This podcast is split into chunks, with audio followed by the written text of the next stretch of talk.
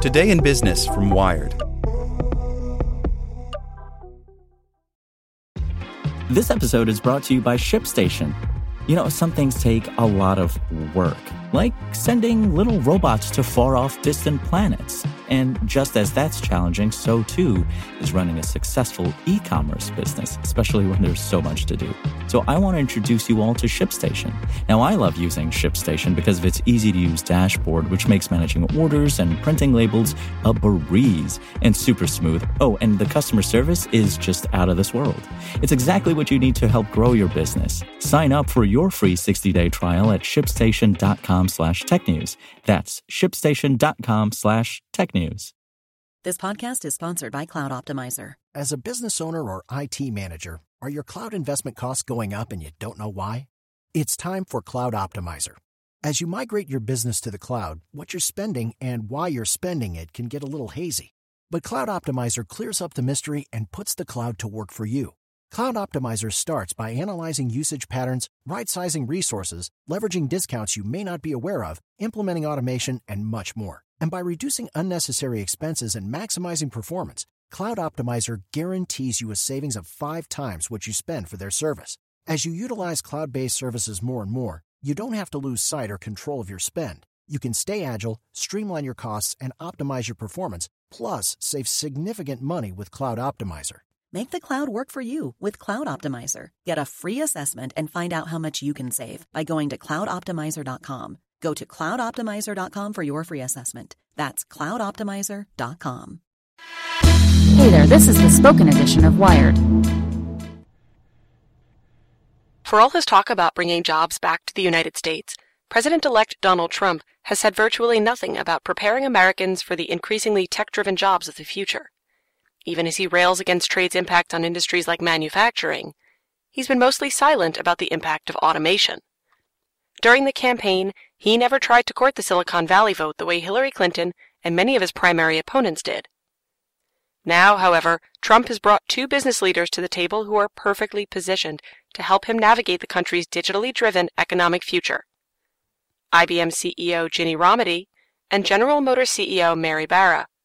The 2 tech leaders are joining Trump's so-called Strategic and Policy Forum, a coalition of business executives who will advise the new president on economic issues and job creation.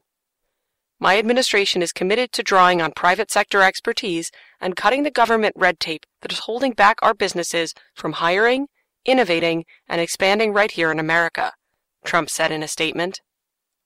Of the 16 names on the list, which also includes the likes of Walmart CEO Doug McMillon and JPMorgan Chase CEO Jamie Dimon, Rometty and Barra stand out as the 2 most keenly familiar with the opportunities and challenges that advancements in artificial intelligence pose for the economy.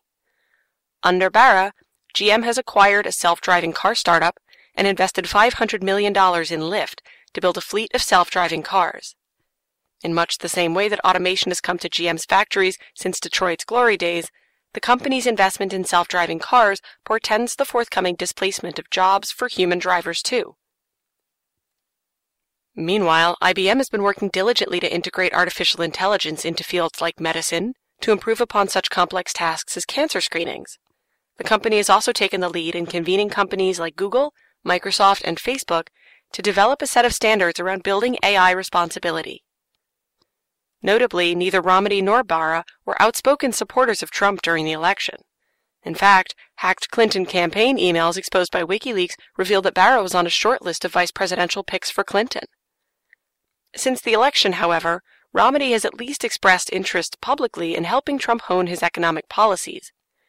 In an open letter addressed to Trump last month, Rometty offered a few initial suggestions for the incoming president. She referenced a new model of tech-driven vocational education IBM has spearheaded, and the need to create and invest in so-called new-collar jobs that require tech skills. Perhaps unsurprisingly, given Trump's lack of backing in the tech industry, not all of IBM's employees were eager to see their boss embrace the president-elect. At least one employee quit over it, writing in her own missive to Rometty, "Your letter offered the backing of IBM's global workforce in support of his agenda that preys on marginalized people and threatens my well-being as a woman, a Latina, and a concerned citizen."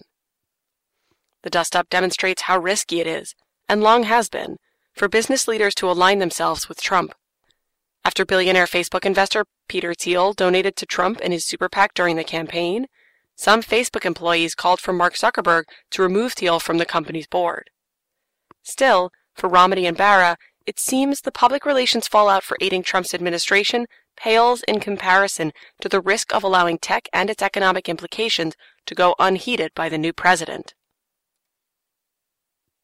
This article was written by Issy Lapowsky.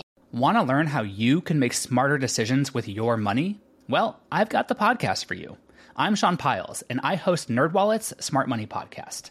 Our show features our team of nerds, personal finance experts in credit cards, banking, investing, and more. And they'll help you make the most of your money while cutting through the clutter and misinformation in today's world of personal finance.